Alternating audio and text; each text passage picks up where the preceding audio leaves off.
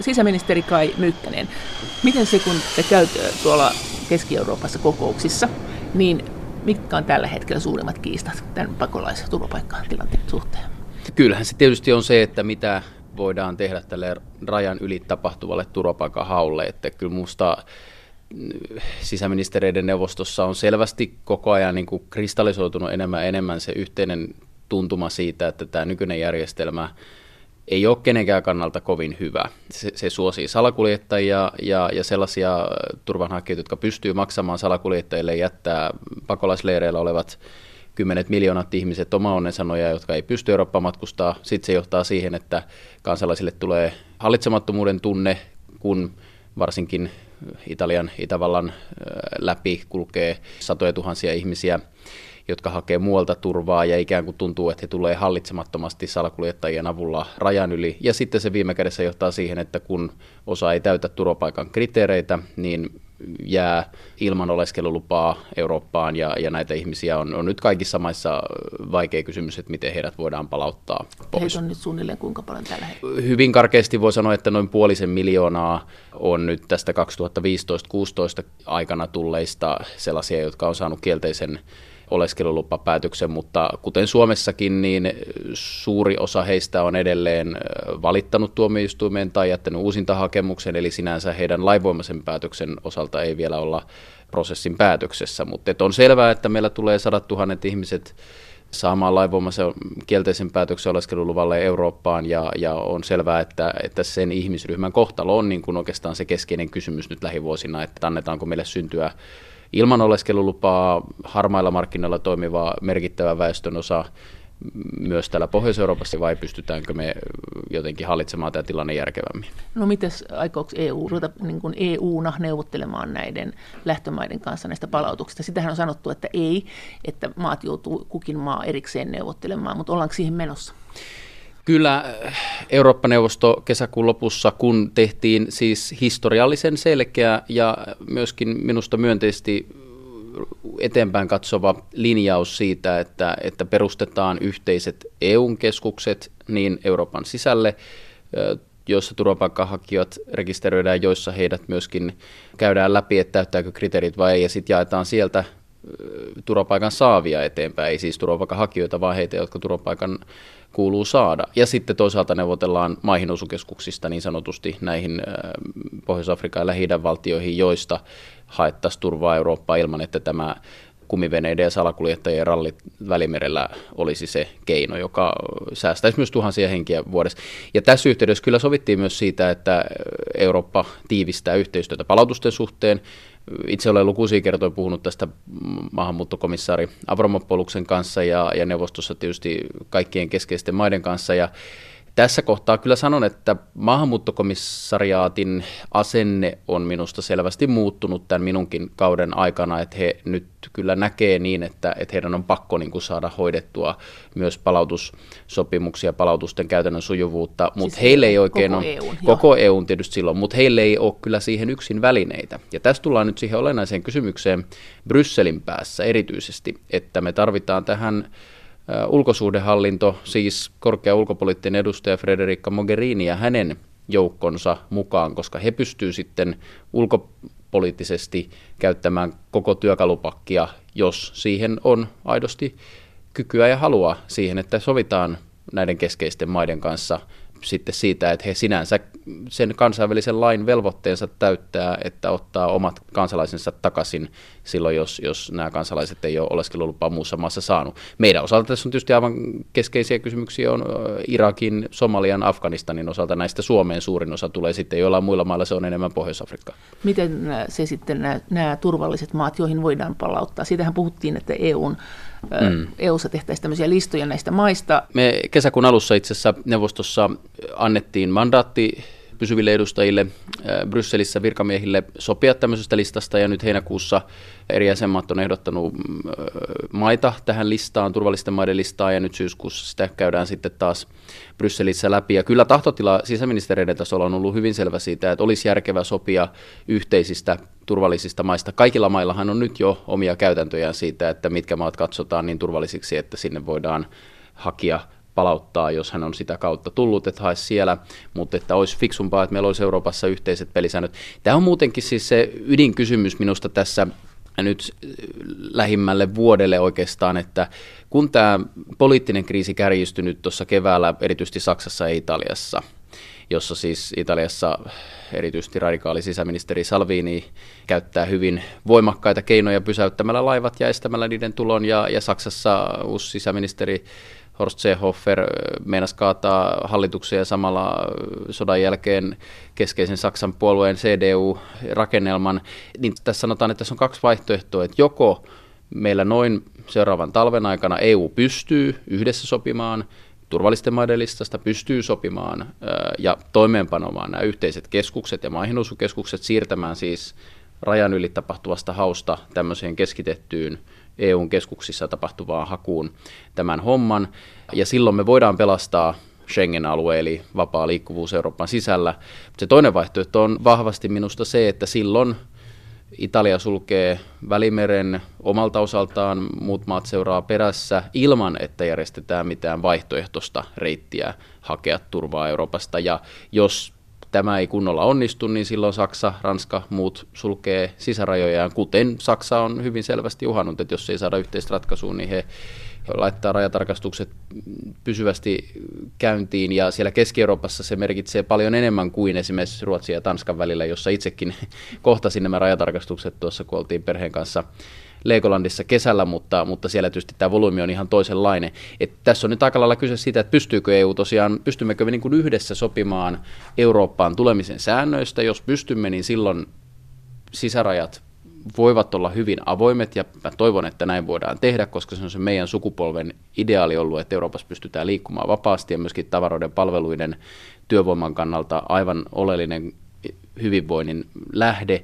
Jos ei, niin kyllä tämä sitten on aika realistinen uhka, että maat rupeaa sooloilemaan, Välimeri sulkeutuu ilman, että on vaihtoehtoa turvaa tarvitseville, ja Euroopassa sisärajat sitten menee kiinni. Mutta Välimeri tulee todennäköisesti joka tapauksessa sulkeutumaan, joko niin, että on se vaihtoehto tulla, taikka niin, että ei ole sitä vaihtoehtoa tulla, että se on nyt edessä. Näin uskoisin, että tietysti varmuudella ei kannata tulevaisuutta ennustaa ja aina tapahtuu yllätyksiä, mutta kyllähän se näin on, että jos tätä rehellisesti katsotaan, niin mehän ollaan yhteisesti Euroopassa sovittu Turkin kanssa jo muutama vuosi sitten sopimus, jossa lähtökohtaisesti maksetaan Turkille siitä, että Turkki hoitaa pakolaisia siellä pakolaisleireillä, jossa onkin heitä siis tietysti moninkertainen määrä syyrialaisia verrattuna Eurooppaan tulleisiin, ja myöskin huolehtii siitä, että laittomat salakuljetukset Kreikan saaristoon pysyy aisoissa. No vastaavasti Italia tekee omin keinoinsa töitä libyalaisten ryhmien ja tietysti myös Tunisian suuntaan pyrkii sopimaan vastaavan tyyppistä Espanjan ja Marokon kanssa. Että aivan oikein luulen, että se päävaihtoehto on se, että kyllä nämä maat sulkee Välimeren läpi tulevan reitin. Mutta tässä on se olennainen kysymys just, että mehän täällä Pohjoismaissa on otettu vuosia, vuosikymmeniä kiintiöpakolaisia suoraan pakolaisleireiltä. Mutta Keski-Euroopan maat, Etelä-Euroopan maat ei ole perinteisesti sitä tehnyt, ja musta se, ehkä se ero näiden kahden vaihtoehdon välillä turvapaikanhakijoiden kannalta on se, että saadaanko me tässä syntymään tasapainoinen diili, jossa suljetaan Euroopan yhteisin linjauksin rajan ylittävää hakua, mutta vastaavasti Eurooppa yhdessä ottaisi, sanotaan nyt 10-kertaisen määrän nykyisestä rajojen ulkopuolelta suoraan leireiltä. Mutta silloinhan tässä ei ole niinku mitään järkeä, kun sä sanot, että onpa surullista, kun Italia sulkee rajat. Et joka tapauksessa se on edessä, ja joka tapauksessa, jos ne on ne rajat suljettu, niin eihän siitä ole mitään järkeä yrittääkään tulla rajojen läpi, jos kerran se haku tulee rajojen ulkopuolelta. Kyllä, mutta musta on olennaista, että jos meidän pitää auttaa ihmisiä, jotka on siinä pahimmassa hädässä, keskittää se hyvin rajallinen apu, mikä Eurooppa pystyy antamaan heille. Millä logiikalla pakolaisia otettaisiin? Millä kärjellä siellä otettaisiin? Se on hän, jota vainotaan siellä, mistä hän on lähdössä kohtuudella elämään. Niin, joo, kyllä. Jo. Ja siihen tämä kiintiöpakolaisjärjestelmä suoraan sieltä leireiltä otettavien muodossa, jotka on naisia, lapsia, hauraassa asemassa olevia erityisesti, niin on paljon parempi kuin tämä rajan yli tapahtuvaan turvanhakuun liittyvä. Minkä takia sä sitten suret sitä, että ne rajat menee kiinni? Joka tapauksessa ne menee kiinni. Mä suren sitä, että jos meillä ei saada EUn yhteistä ratkaisua, niin ne rajat menee kiinni ilman, että tulee tämmöinen yhteinen ratkaisu sinne jolla siis saadaan myös nämä isot Keski-Euroopan ja Etelä-Euroopan maat ottamaan kiintiöpakolaisia, jos se näin haluaa muotoilla. Sisäministeri Kai Mykkänen, millä logiikalla pakolaisia otettaisiin, millä kärjellä siellä otetaan? Se on hän, jota vainotaan siellä, eniten. Mistä hän on lähdössä. Eniten. Kyllä. Joo. Onko joku tietty määrä ihmisiä, jotka otetaan vuosittain ja sitten priorisoidaan, että otetaan he, jotka eniten tarvitsevat sitä pääsyä Eurooppaan, vai onko niin, että ihmisiä otetaan jonkun säännöstön mukaan ja sitten katsotaan, että paljonko tulee? Varmaan molempia nähdään vähän eri muodoissaan. Nämä niin sanotut maihinnousukeskuksethan perustuu siihen ajatukseen, että siellä voi siis hakea turvapaikkaa ja silloin siellä sitten käsiteltäisiin käytännössä. Musta rehellisesti katsoen jokaisessa maassa, varsinkin noissa ulkorajavaltioissa, niin hakijoiden osalta käytännössä on olemassa niin kuin tietynlainen taso, jota se maa kokee pystyvänsä vastaanottamaan, ja varmasti muodostuu niin kuin tietynlainen tavallaan jakoavain sille, että minkälaiseen määrään pakolaisia kukin jäsenmaa sitoutuu sitten sieltä yhteistä keskusta ottamaan, jolloin siinä tulee tietynlainen jono, vähän niin kuin meillä on kiintiöpakolaisjärjestelmässä nytkin, että on tietynlainen jono, että siinä pitää täyttää tietyt kriteerit, mutta siinä on tietty määrällinen kiintiö, jonka Suomi ottaa. Ja myös kiintiö, jota ei ylitetä sinä vuonna. Varmaan siihen tulee jonkunlaista ikään kuin joustoa niin, että sitten kun hakijoita on enemmän, tulee joku kriisi, niin sitten silloin siinä olisi hyvä olla joku automatiikkakin, että silloin otetaan sitten enemmän kuin taas toisen tyyppisissä tilanteissa. Nämähän on kaikki asioita, joissa on lähinnä kysymysmerkkejä. Näistä pitää seuraavan vuoden kahden aikana pystyä hahmottelemaan ne ratkaisut, mutta kaikki ratkaisut näihin kysymyksiin tuottaa paremman ratkaisun kuin tämä nykytilanne, jossa tosiaan ollaan menossa niin kuin tilanteeseen, että näitä vaihtoehtoja ei ole. Mutta todennäköisesti sitten se, mitä se käytännössä tulee olemaan, se tulee olemaan sitä, että rajat menee siinä mielessä kiinni, että tänne pystyy hakemaan vain rajojen ulkopuolelta, ja sitten eri maat tekee ne ratkaisut, että keitä he ottaa ja paljonko he ottaa. Voisi kuvitella, että se on niin kova EUn jäsenvaltioiden välinen matsi, että siitä tuskin päästään, tai se on ainakin vaikea päästä yksimielisyyteen siitä, että kuinka paljon otetaan ja miten jaetaan. Pitäisi pystyä sopimaan yhteisistä määristä, kyllä, mutta että se nyt on mun mielestä kohtuullista odottaa, että jos Euroopassa on vaikeaa ylläpitää rajan yli tapahtuvaa turvapaikanhakujärjestelmää, ja kaikille on helpompaa ylläpitää tämmöistä yhteistä hallittuihin keskuksiin, niin kyllä meidän pitää minusta pystyä auttamaan niin, että me sovitaan myös yhteistä kriteereistä, jolloin ihmiset tietää suurin piirtein, millä kriteereillä Eurooppaan pääsee, että se ei riipu yhdestä jäsenmaasta ja sen tahdosta. Ja kyllähän nämä on nyt jo siis, kaikkihan me noudatetaan perusperiaatteeltaan YK:n periaatteita siitä, mikä on kansainvälisen suojelun, eli siis henkilökohtaisen kidutuksen tai vainon uhan määritelmä. Meillä on Euroopan ihmisoikeustuomioistuimen tarkentavat tuomiot hyvin monella osalta tähän, jolloin sinänsä siis se käytännön loikka siihen, että olisi yhteiset kriteerit, ei ole niin tavattoman suuri. Mutta jos Suomi on niitä harvoja, jotka ottaa vastaan, Suomi ja kuka muu, joku ottaa siis vastaan tällä hetkellä. Suoraan leireiltä kiintiöpakolaisia. Kyllä Ruotsi tietysti on iso ja Norja myös, mutta joo, siis pakolaiskiintiöjärjestelmä, mutta siinä tietysti se henkilökohtaisen vainon ja kidutuksen uhan tutkinta, sen periaatteet on hyvin samat kuin sinänsä tässä raja yli tapahtuvassa turvanhaussa, se vaan tehdään ikään kuin siellä pakolaisleirillä ja katsotaan, että ketkä tarvitsee turvaa, eikä niin, että ihmiset joutuvat ensin ikään kuin taistelemaan tiensä salakuljettajien avulla rajan yli ja sitten ovat täällä Euroopassa hakemassa. Mutta tehdäänkö me tämmöinen juridinen loikka, että me sanotaan, että joo, me noudatetaan näitä kansainvälisiä sopimuksia, että autetaankin henkilökohtaisen kidutuksen ja vainon kohteeksi joutuneita ihmisiä ja otetaan Eurooppaan tietty määrä, mutta loput on leirillä jonossa, jolla me ollaan tavallaan, ainakin omasta mielestämme, onko tämä tämmöinen uusi tulkinta, jotenkin niin kuin moraalisesti vahvoilla, että tässä olisi tämmöinen leiri nyt kuitenkin. Niin siis musta se logiikka täytyy olla se, että me autetaan niitä hauraimmassa asemassa vainon ja kidutuksen uhan alla olevia. Ja kaikkein hauraimpia. Sillä joo, juuri näin. Ja silloin on parempi päästä eroon tästä rajan yli salakuljettajan avulla kulkevasta järjestelmästä tosiaan siihen pakolaisleireiltä suolautettavaan. Ja se on tietysti tosiasia, että kun Lähi-idässä ja Afrikassa yksistään on ilmeisesti 70 miljoonaa sisäisesti siirtynyttä pakolaista, niin tuskin kukaan aidosti Suomessa rehellisesti ajattelee, että kaikki 70 miljoonaa voisi muuttaa Eurooppaan. Että niin järjestelmä, jos kerran 1,5 miljoonaa turvapaikanhakijaa 2015 jo heilautti Keski-Euroopassa erityisesti poliittisia voimasuhteita niin, että muodostui aivan uudenlainen muukalaiskammo, niin mitä tarkoittaisi, jos tulijoita olisikin 50 kertaa enemmän. Että tavallaan se on niin kuin mahdottomuus, että kaikki ihmiset, jotka todennäköisesti haluaisivat muuttaa Eurooppaan, voisivat niin tehdä. Tämähän on tietysti usein sellainen tabu, jota ei haluta sanoa, mutta että silloin kun me mietitään, minkälainen se järjestelmä olisi sellainen, joka oikeasti toimisi, niin silloinhan se täytyy se tabu myös myöntää, jos se on realismia. Mutta ei kai kukaan silloin sanonut, että kaikki, jotka haluavat, vaan kaikki, jotka tarvitsee. No, kaikki, jotka tarvitsee, joo, mutta jos meillä... Joo, mutta sehän on aina hyvin vaikeaa tulkintaa, että varsinkin, jos nyt ajatellaan, että sulla on ihmisiä, jotka on pakolaisleirillä, jotka nyt ovat siis varmasti jostain hyvästä syystä lähteneet kotoaan.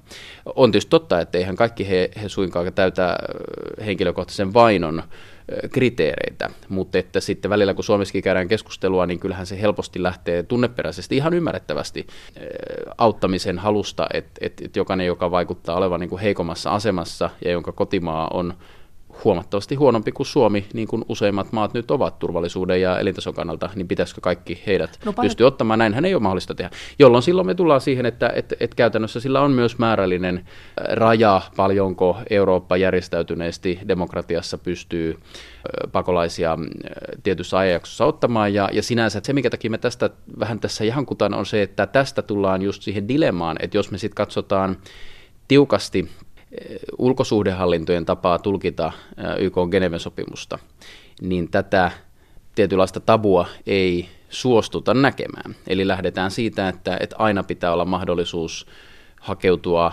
minkä kokoisella joukolla tahansa rajan yli hakemaan turvapaikkaa, ja käytännössähän tätä oikeutta ei toteuta, jos ajatellaan ikään kuin kehittyneitä maita ja maan osia, niin niitä yleensä on USA, Kanada, Japani, Australia, Eurooppa, niin todellisuudessahan USA, Kanada, Japani, Australia ei ole pitkiin aikoihin noudattanut läheskään sillä tarkkuustasolla Geneven sopimusta kuin mitä Euroopassa on pyritty tekemään. Ja tietysti mä arvostan kovasti tätä eurooppalaista tapaa, että yritetään olla tarkkoja tämän sopimuksen hyvän perustarkoituksen kanssa, mutta tavallaan se ajatus siitä, että se voisi toimia, niin kuin me ollaan nähty nyt viimeisen 4 vuoden aikana, että Euroopassakin kukin valtio ryhtyy käytännössä huolehtimaan siitä, että miten voisimme hallita tämän hakijoiden määrän kokoa heti, kun se hakijoiden määrä nousee.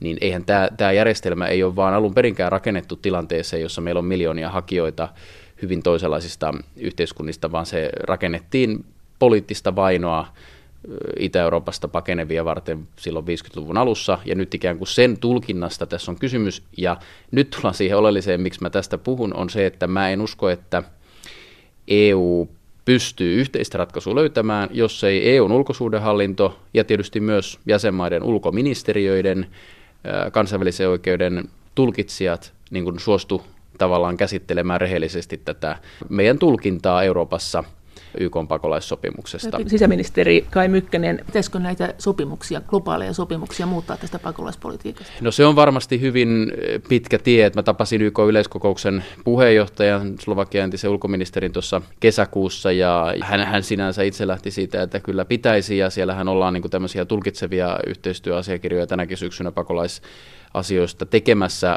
Mitä sieltä muuttuisi? No nimenomaan tietysti tarve olisi hakea just yhteistä ratkaisua siihen, että jos esimerkiksi Euroopan unioni tai joku muu alue tai maa ikään kuin ottaa kohtuudella vastuunsa kiintiöpakolaisjärjestelmän tyyppisellä metodilla, niin silloin olisi myös avoimesti ja laillisesti mahdollisuus rajoittaa sitä rajan yli tapahtuvaa turvapaikanhakua. Mustavalkoistahan tänne ei täysin tarvitse olla, vaan voihan olla, että tietyissä ikään kuin ilmeisen perustelluissa pakolaisuuden syissä, niin otetaan vastaan kuitenkin myös rajan yli. Ja on tietenkin varmasti ihan selvää, että jos nyt tapahtuisi vaikka joku sotilaallinen tai luonnonkatastrofi jossain, sanotaan nyt vaikka Serbiassa tai Bosnia-Herzegovinassa tai jotain näin, niin pitäähän siinä sitten tehdä erillisratkaisulla, autetaan siihen kriisiin kohtuudella ja silloin ikään kuin täytyy reagoida siihen. Joo, tosin nämä määritelmätkin on limittäisiä, mutta silloin tämä niin kuin perusperiaate olisi se, että ikään kuin turvaa haetaan, pakolaiseksi haetaan kiintiöpakolaisjärjestelmän kautta, jonka sitten täytyy olla vastuunottoa osoittava. Tällä hetkellähän siis Eurooppa ottaa yhteensä kiintiöpakolaisia noin 25 000 kappaletta vuodessa ja siitä jo Ruotsin osuus yksin on 5 000 ja Suomen osuus vajaa 1 000, että isot maat loistaa poissaolollaan ja sen pitäisi olla sen yhteisen pakolaisleireiltä otettavien määrän vähintään nyt 200 000–300 000, ehkä 500 000 vuodessa, joka muuten vastaa suunnilleen sitä määrää, minkä viime vuonna rajan ylitulleista turvapaikanhakijoista sai turvapaikan Euroopasta. Paljonko se Suomen osuus tuosta? No siis mä oon sanonut, että se Suomen pakolaiskiintiö silloin, jos rajan ylituleva haku tyrehtyisi, niin pitäisi olla joka tapauksessa moninkertainen nykyiseen 700 nähden, että joitakin tuhansia olisi varmaan meille se luonteva osuus, josta pystyttäisiin hyvin hallittuna ja kun ne olisi turvapaikan kriteerit täyttäviä, niin kyllä sen kanssa etenemään. 500 000 vuodessa on semmoinen Euroopan kantokyky.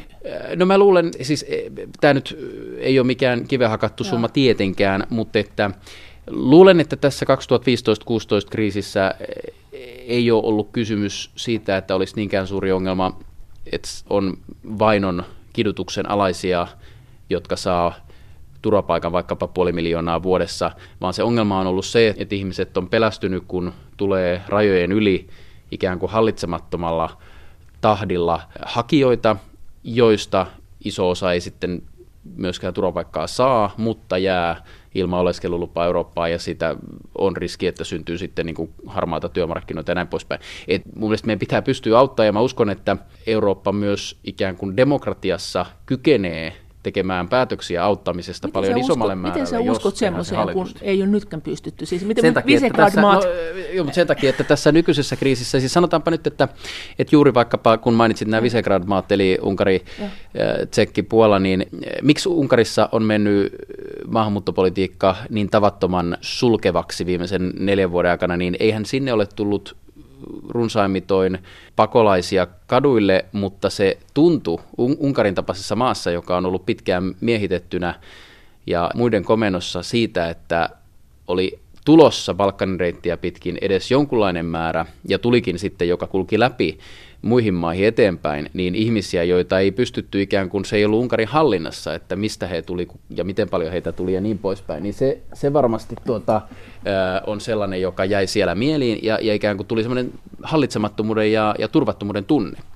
Et mä uskon, että se on se ongelma, joka johtaa juuri siihen, että me ikään kuin demokratioissa mennään niin kuin pelkoruutuun ja ollaan valmiita auttamaan vähemmän kuin mitä me oltaisiin valmiita, jos me tehtäisiin se hallitus. No entäs nämä leirit sitten, joita on ajateltu esimerkiksi Pohjois-Afrikkaan tai Afrikkaan.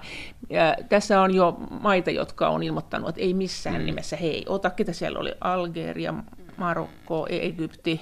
No nämä on aina alustavia ilmoitteluita ja tämähän on toki erittäin haastava asia, että miten pystytään neuvottelemaan näiden maiden kanssa ja minkälaisia, mä luulen, että kukaan ei halua tämmöistä kovin korkean profiilin niin erityisleiriä, mutta järjestelyitä, joista sieltä maasta pystytään sitten käsittelemään Eurooppaan haluavia yhdessä, että mä luulen, että vielä vaikeampiakin ongelmia on pystytty ratkaisemaan.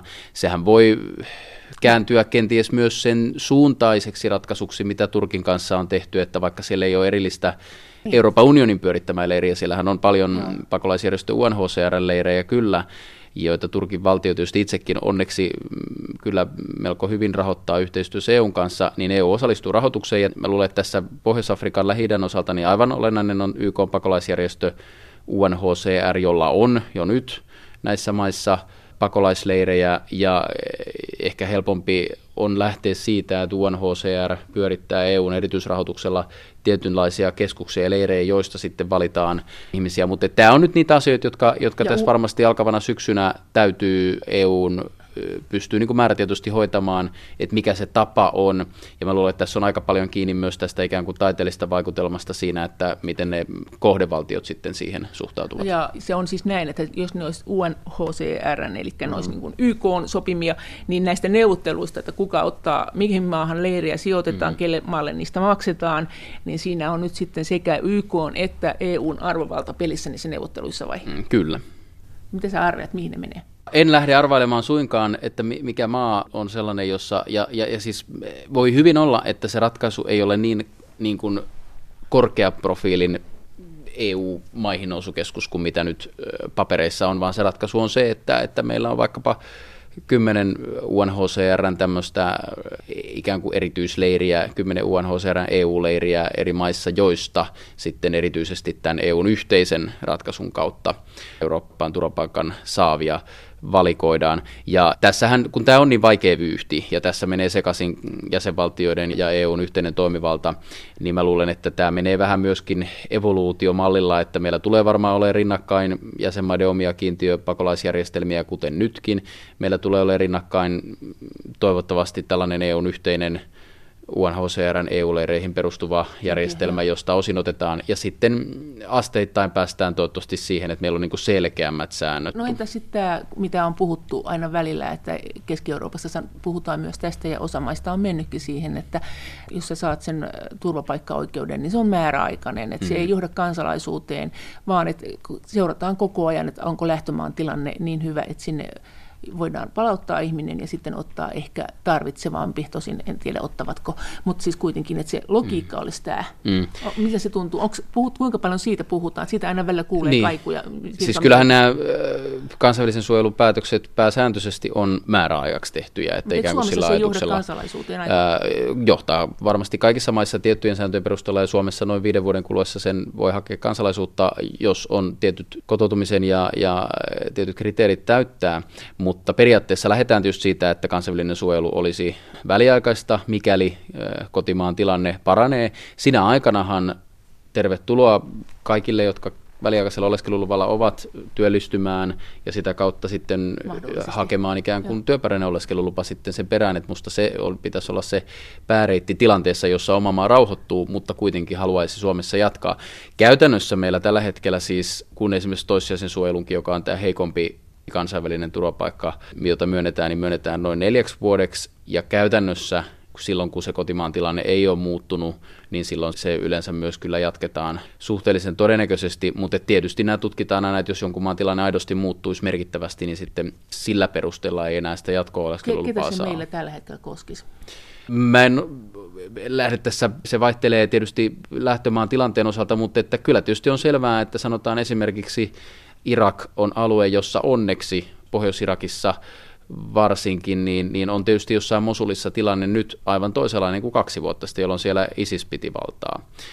Nyt se on vielä meidän määrittelyssä varsin rauhaton alue, mutta jos nyt ajatellaan, että esimerkiksi Irakissa toivottavasti kehitys rauhoittuu eteenpäin, niin varmasti jossain vaiheessa tulee eteen se kysymys, että onko toissijaisen suojelun kriteerit, eli että alue olisi kaikille liian vaarallinen, niin miltä osilta Irakissa se enää on voimassa. Meillähän on ollut tässä koko ajan se tilanne, että osa Irakista on määritelty niin vaaralliseksi, että sinne ei voida palauttaa ketään, jolloin saa toissijaista suojelua, vaikka ei olisi henkilökohtaista kidutuksen uhkaa tai vainon uhkaa.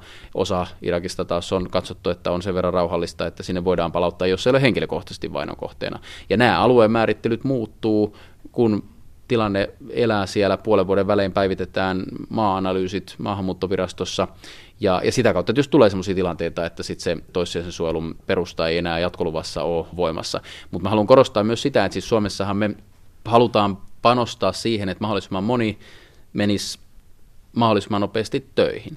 Ja jos sä sitten töissä oot, niin silloinhan sä voit hakea sitä toista lupaa sitten riippumatta kotimaanolosuhteista työperusteisesti, tai jos oot opiskelijana, opiskeluperusteisesti ja niin edelleen. Onko mitään tämmöisiä uusia ideoita tämän lisäksi, mitkä on nyt tämmöisiä niin kuin, piileviä ideoita? Piileviä ideoita. Tai hiljaisia signaaleja. Siis tässähän se olennainen kysymys on, ja sitten tietysti, siis tässähän tietynlainen tasapaino myös on sitten, mikä liittyy tähän niin sanottuun Dublin-periaatteeseen ja Dublin-säännöstöön, joka on tässä EU-lainsäädännön uudistamisessa osana pakettia, on se, että niin kauan kuin nyt meillä on myös rajan yli tulleita turvapaikanhakijoita Euroopassa, niin toisaalta me, sanotaan Pohjoismaat ja Saksa, useimmat Keski-Euroopan maat, toivomme, että tiukennetaan periaatetta, jossa se ensimmäinen tulijavaltio aidosti rekisteröi hakijansa, ja meillä on yhteisjärjestelmässä tiedot heistä ja käsittelee hakijat siellä, jolloin vältetään tämmöinen ikään kuin läpi Euroopan kulkeminen. Mutta eikö tämä ole ihan vanha idea? Kyllä, tavallaan, mutta se ei ole toiminut.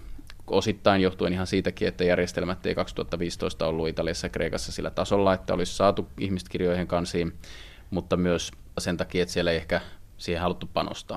No sitten tämän vastapainona niin osana Dublin-asetusta on, jotta nämä maat tähän suostuu, niin lähdettävä myös siitä, että siinä tilanteessa, kun tietyt rajat ylittyy hakijoiden määrässä yhdessä maassa, niin on mekanismi, jolla näitä turvan saavia sitten siirretään muihin maihin. Mutta eikö tämä ole aina, siis näinhän voi aina sanoa, mutta toistaiseksi eikö se ole aina kaatunut siihen, että kukaan ei halua ottaa vastaan? Niin, no siis tässä on tietysti just tämä kauhun tasapaino, että jos me haluamme päästä eroon tästä, niin kuin on puhuttu tässäkin lähetyksessä tästä hankalimmasta ilmiöstä, eli ihmisten hakeutumista rajojen yli hallitsemattomasti, joka tuo sitä pelon tunnetta, vähentää auttamisen halua, niin meidän täytyy saada ensimmäinen maa rekisteröimään hakijat, ja sitten samalla täytyy siirtyä siihen, että jaetaan eteenpäin. Helpompi järjestelmä on toki se, että haku tapahtuu suoraan kolmansista maista. Eihän se ole vieläkään, koska se ei ratkaise sitä perusongelmaa, kun on Itä-Euroopassa maita, jotka ei halua yhtään ketään. Onko nyt tulossa siis tämä, tästähän puhuttiin, että heiltä viedään rakennerahat, jotka ei ota vastaan, siis niitähän ei voida viedä muuta kuin taannehtivasti, että jos ette ole tehneet sitä, tätä ja tota, niin sitten ette saakaan. Taikka sitten he joutuu, tai sitten olisi tämmöinen systeemi, että he maksaisi niille maille, jotka ottaa vastaan turvapaikanhakijoita. Miten nämä etenee ja minkälaisista summista silloin puhuttaisiin esimerkiksi, että paljonko nämä maat joutuisi maksamaan per turvapaikanhakija tai pakolainen, jota he eivät ota?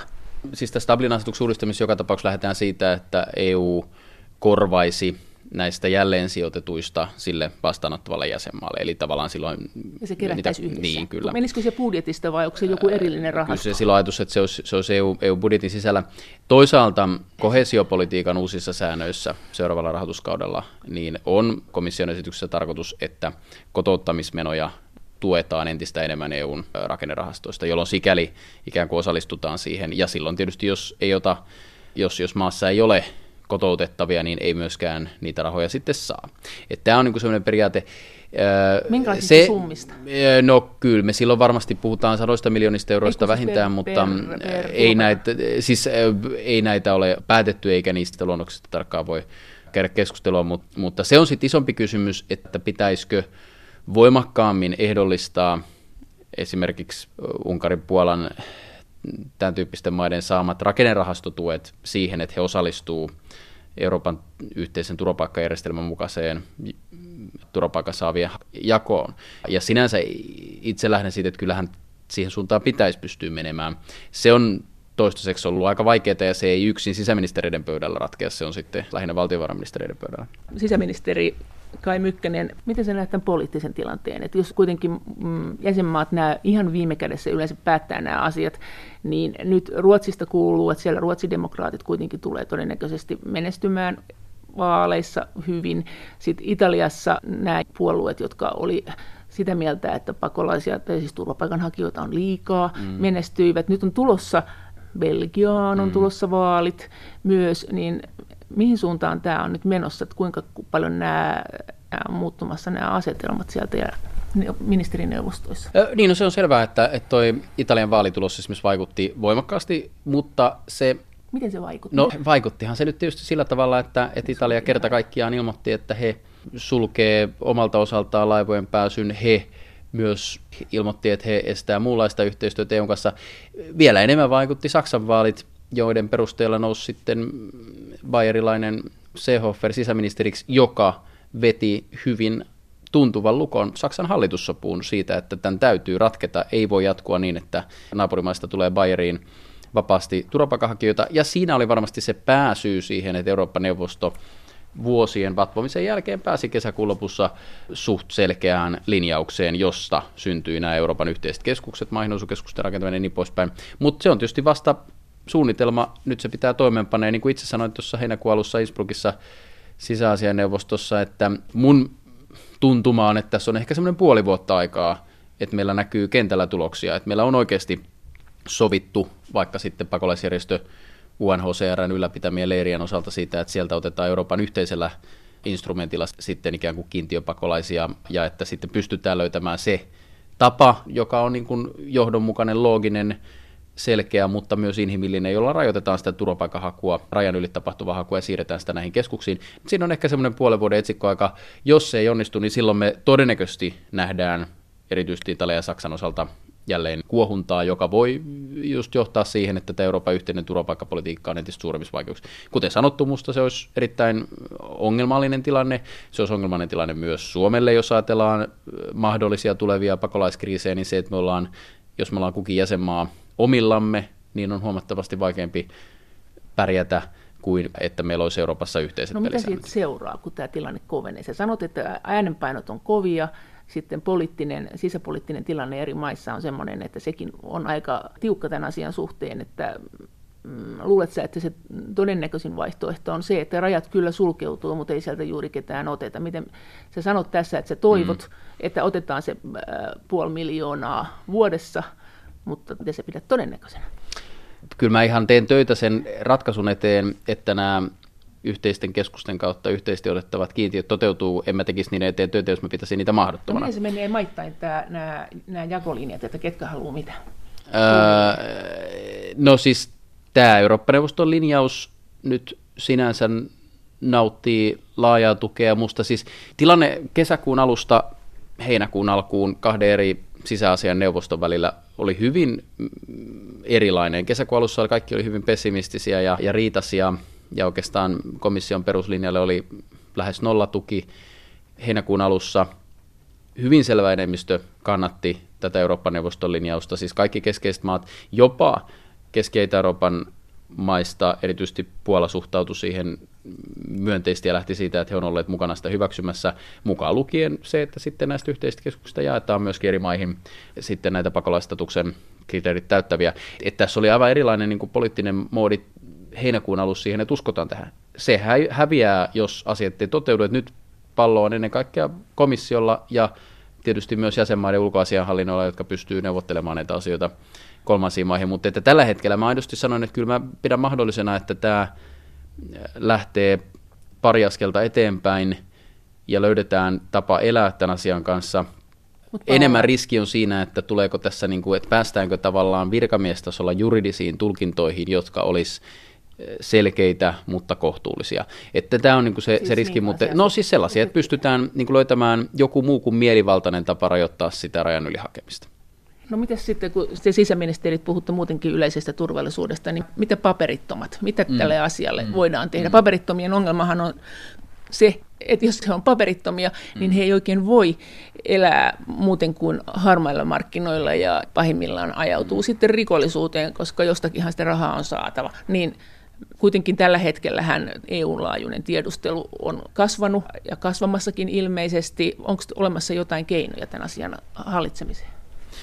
Niin, ensinnäkin oleellista on se, että saadaan nämä lähtömaat noudattaa kansainvälistä lakia ottamaan omat kansalaisensa takaisin silloin, kun ei oleskelulupaa kriteerit täytyy. Että kyllä turvapaikkajärjestelmä kaatuu, jos ei ole väliä, saako myönteisen vai kielteisen päätöksen ja voi silti jäädä. Että näin niin kuin voi olla. Toinen puoli on sitten se, että sanotaan esimerkiksi meillä nyt budjettiriihessä Suomessa linjattiin tietoisesti, että me kiristetään työnantajia, rikkomusten valvontaa ja seuraamuksia, eli laittoman työvoiman hyväksikäytöstä. Minusta pitäisi saada helpostikin 3-5 vuotta liiketoimintakieltoa, mieluummin eurooppalaisena liiketoimintakieltona. Onko tämmöistä Euroopan tasolla puhuttu? Keskustelu on käyty, mutta mitään yhteistä säännöstöä ei ole, mutta se vaatisi voimakkaat toimet nimenomaan nyt, kun on ilman oleskelulupaa Euroopassa selvästi enemmän ihmisiä kuin on ollut aiemmin, että ei pääse syntymään sellaista kulttuuria, että työnantajien on houkutus kokeilla myös laittoman työvoiman käyttöä ja heidän hyväksikäyttöään tietysti hyvin pienillä työehdoilla, koska ne sakot on liian pienet ja valvonta on olematonta. Että tämä on niin kuin Suomessa tietysti varsinkin hyvin uudenlainen tilanne ja sen takia meidän pitää siihen nyt tarttua. Onko se missä maassa pahin tällä hetkellä Euroopassa? No kaiketi Espanjassa, Ranskassa, Italiassa vuosikymmeniä on ollut paperittomia ihmisiä melko runsaimmitoin ja siellä on syntynyt enemmän tämmöistä harmaan työvoiman kulttuuria. Sitähän sanotaan, että on maita, joiden talous pyörii tällä, niin onko he halukkaita siihen, että tämän asian suhteen johonkin toimenpiteisiin ryhdyttäisiin? Varmaan riippuu keneltä siellä kysyy, mutta kyllä sisäministerit kaikissa maissa ovat erittäin halukkaita, koska kyllähän se on, niin kuin itse sanoit tuossa, niin turvallisuusriski, että ihmiset ovat oleskelevat laittomasti maassa, koska silloin helposti vaihtoehdot lailliseen elämään jäävät pienemmiksi ja on kasvanut riski sille, että ajautuu rikollisryhmien vaikutuspiiriin, että totta kai mun mielestä lähtökohta täytyy olla siitä, että esimerkiksi Suomi maailman turvallisimpi kuluvana maana säilyy sellaisena sitä kautta, että Suomessa ollaan laillisesti ja ihmiset on oleskeluluvalla tai kansalaisina täällä. Sä sanoit, että liiketoiminta kieltoo, jos käyttää tämmöistä harmaata työvoimaa. Mikä tällä hetkellä se rangaistus on? Ja ollaanko tämmöistä valmistelemassa vai onko tämä sun henkilökohtainen mielipiteesi? No nykyäänhän pääsääntöisesti mennään sakkorangaistuksilla, riippuu sitten vähän tilanteesta, mutta kyllä tässä on siis nyt budjettiriihessä Suomessa siis linjasimme, että käynnistämme valmisteluun, jossa oikeusministeri Häkkäsen kanssa on sovittu, että OMS tekee yhdessä työtä. Toivottavasti ehdimme säätää lainsäädäntöön muutoksia jo tämän vaalikauden aikana. Sisäministeri Kai Mykkänen, miten kun sä oot sisäministerinä seuraat tätä keskustelua täällä teidän ministerikokouksissa, niin ootko huomannut, että eri puolueiden maahanmuuttokannat olisi muuttunut? Esimerkiksi Ruotsissahan nyt on selvästi sosiaalidemokraatit on tiukentanut linjaansa, moderaatit on tiukentanut linjaansa. Onko näin, että kun aikaisemmin oli tiettyjä puolueita, jotka oli hyvin kriittisiä maahanmuuton suhteen, niin tämä olisi nyt jo levinnyt? Oletko sä nähnyt sen? Päivänselvää, että Ruotsi erityisesti, jos katsoo Ruotsin sosiaalidemokraattien kannanottoja vielä 2015 elokuussa ja sitten 2015 joulukuussa, niin totta kai se muuttui dramaattisesti. Ja se on niin kuin mielenkiintoinen oppitunti siitä, että miksi näin on. Ruotsi on kuitenkin vuosikymmeniä ollut humanitaarisen maahanmuuton suurvalta ja halunnut näyttää tietä minusta hyvin ylevin periaatteen. Ja kyllähän tämä sama kehitys tietysti ehkä jo aiemmin on tapahtunut Tanskassa, ja sama kehitys tapahtui suhteellisen Ruotsin tyyppisesti Saksassa. Niin kuin tiedetään, Merkel aluksi ilmoitti hyvin ylväästi, että Saksa pärjää tilanteen kanssa ja ei ole tarvetta muuttaa pelisääntöjä, mutta on joutunut myös tästä perääntymään ja on joutunut hakemaan ratkaisuja, joilla sitten tosiaan tämä rajan yli tapahtuva haku pienenisi. Kyllähän tämä on ollut siis mä sanoisin, että suurin ehkä järkytys tässä on juuri se, että kuinka suhteellisen pieni määrä Euroopan tasolla. Siis Suomessahan tämä oli hyvin uudenlainen ilmiö, edes tämmöinen kymmenien tuhansien ihmisten ilmestyminen turvapaikanhakijoina maahamme, mutta Keski-Euroopassa ei kuitenkaan ilmiönä niin uusi, mutta jo kuitenkin tämmöinen noin 1 miljoonan ihmisen ikään kuin nousu tässä turvapaikanhakijoiden määrässä muutamassa kuukaudessa hyvin nopeasti toki, niin kuinka voimakkaan niin kuin reaktion se demokratios aiheuttikin. Että se kyllä panee miettimään. Kyllähän sitä tietysti jonkun verran ymmärtää, että esimerkiksi kun mä Itävallassa kävin, jossa siis Itävallan nykyhallitus on tietysti hyvin tiukka puheissaan turvapaikanhausta, ja siinä heidän maahanmuuttoviraston johtajasta minullekin esitteli, että tässä jos tuntuu puheiden tiukkeneminen myös erikoiselta, niin kannattaa muistaa, että tässä moottoritiellä kulki 500,000 turvapaikanhakijaa Itävallan lävitse 2015 syksyllä, ja sitä voi miettiä tietysti, että kun Itävallassakaan ei ole 10 miljoonaa asukasta, niin Suomen mittakaavassa se sitten olisi sitä, että meillä olisi 300,000 turvapaikanhakijaa jollain moottoritiellä kulkemassa, ja ilmeisesti on niin, että sitä tilannetta on vaikea silloin hoitaa niin, etteikö ihmisten turvallisuuden tunne ja tämmöinen reaktio siihen olisi aika tuntuva sitten, että kyllä se tietysti on näin, ja tietysti Ruotsin osalta myös, kun nyt jonkun verran sitä kuulee sitä viestiä sieltä tarkemmin kuin tuolta kauempaa, niin kyllä se kaiketi oli myös aika monessa kunnassa siitä, että kerta kaikkiaan siellä sosiaalidemokraattiset kunnanpäättäjät joutuivat heräämään siihen tilanteeseen, että loppuu kouluista resurssit, loppuu terveydenhuollosta resurssit. Tavallaan tuli pelko siitä, että tämä hyvinvointivaltio ei pysy pystyssä, jos tarvitsijoita on, niin kuin tuntuu lähes rajattomalta tavallaan se tulijoiden virta, vaikka se tietysti rajat on ollut, mutta että se, että jos 160 000 tuli nopeassa ajassa, niin on se tietysti Ruotsin mittakaavassakin iso. Että kyllähän sitä täytyy silloin myös rehellisesti miettiä, että mitä tämä tarkoittaa, että onko sitten niin, että meillä itse asiassa jo suhteellisen pienellä määrällä, siis noin 1 miljoonalla ihmisellä, niin kuin mennään sille rajalle, jossa nämä järjestelmät ei oikeasti pysy, koska tosiasiassa kuitenkin tämä 1 miljoona on vielä suhteellisen maltillinen määrä yhdeksi syksyksi, jos ajatellaan, että olisi tällainen niin kuin laaja kokemus siitä, että Euroopasta oleskelua vaan saa, jos sinne tulee, ja jos ajatellaan, että meillä rajat olisi sillä tavalla auki, että tulla voi, koska jos nyt verrataan sitä nyt esimerkiksi vaikka siihen, että meillä on sitten Afrikassa ja Lähi-idässä noin 70 miljoonaa, siis 70-kertainen määrä ihmisiä sisäisinä pakolaisina, niin on nyt aika oletettavaa, että varmasti 10 miljoonat heistä olisivat kiinnostuneita siirtymään Eurooppaan, ja silloin voidaan miettiä, että mitä tämä reaktio olisi ollut, jos tulijoita olisikin ollut nopeassa ajassa vaikka 10 miljoonaa. Näin sanoi sisäministeri Kai Mykkänen. Kiitos teille kovasti kaikista viesteistä ja yhteydenotoista. Kaikki viestit ovat aina erittäin tervetulleita ja niitä voi lähettää esimerkiksi sähköpostiosoitteeseen maija.elonheimo@yle.fi ja sen lisäksi me voimme keskustella näistä asioista yhdessä Twitterissä.